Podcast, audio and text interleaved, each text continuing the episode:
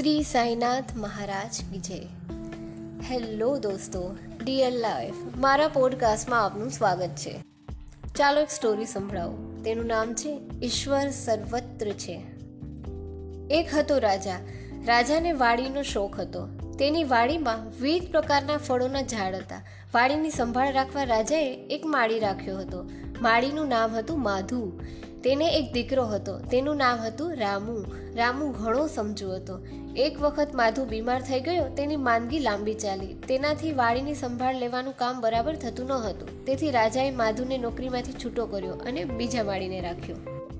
માધુ આ સાંભળીને ખૂબ ઉદાસ થઈ ગયો. તે ભારે હૈયે ઘેર ગયો અને ચિંતામાં પડી ગયો કે હવે ઘરનું ગુજરાન ચાલશે કેમ?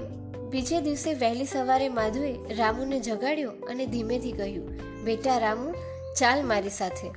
આજ્ઞાંકિત રામુ તો કાંઈ પણ બોલ્યા વગર પિતાની પાછળ પાછળ ચાલવા લાગ્યો. રાજાની વાડી આવી. બંને જણા છુપા રસ્તે વાડીમાં દાખલ થયા. માજુએ ચારુ બાજુ નજર કરી કે કોઈ દેખતું નથી ને? હજુ અંજવાળું થયું ન હતું, એટલે તેઓને કોઈ જુએ એમ હતું નહીં. માધુ ધીરેથી ઝાડ પર ચડ્યો. રામુ ઝાડની નીચે ઊભો રહ્યો. તે જ વખતે રાજા પણ વહેલી સવારે ફરતો ફરતો વાડી તરફ આવતો હતો. રાજાએ તેમને વાડીમાં છાનામના દાખલ થતા જોયા. રાજાએ વિચાર્યું, જરૂર આ બંને જણા કેરી ચોરવા વાડીમાં ઘૂસ્યા છે. લાવ, શું કરે છે એમ જોઉં. રાજા એક મોટા ઝાડ પાછળ સંતાઈ ગયો.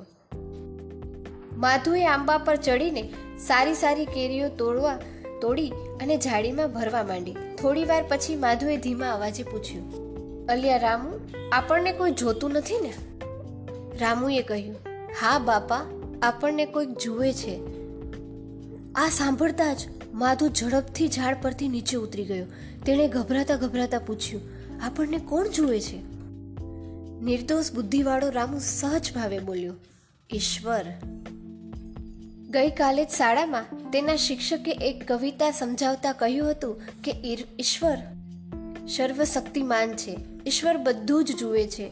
આટલું જો માણસ યાદ રાખે, તો એ કદી ખરાબ કામ ન કરે.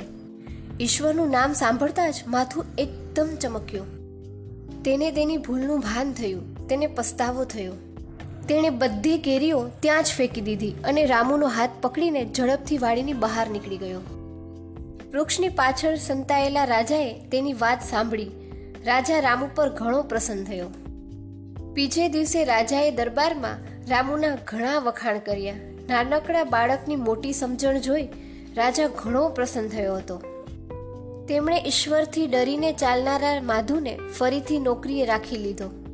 રામુને ઇનામ આપ્યું અને તેને આગળ ભણવાની બધી સગવડ કરી આપી. તો દોસ્તો, આ વાર્તા પરથી સો બોધ લીધો. ખોટું કામ કરતી વખતે મોટા ભાગના માણસો એમ માની લે છે કે તેમને કોઈ જોતું નથી, પરંતુ આ એમનો ભ્રમ છે. ઈશ્વરને ત્યાં તો તેમના દરેક સારા કે ખોટા કામની નોંધ લેવાય જ છે. પાપ કરીને અહીંની અદાલતમાંથી કદાચ છૂટા થઈ શકાય, પરંતુ ઈશ્વરની અદાલતમાંથી કોઈ પણ ગુનેગાર છટકી શકતો નથી.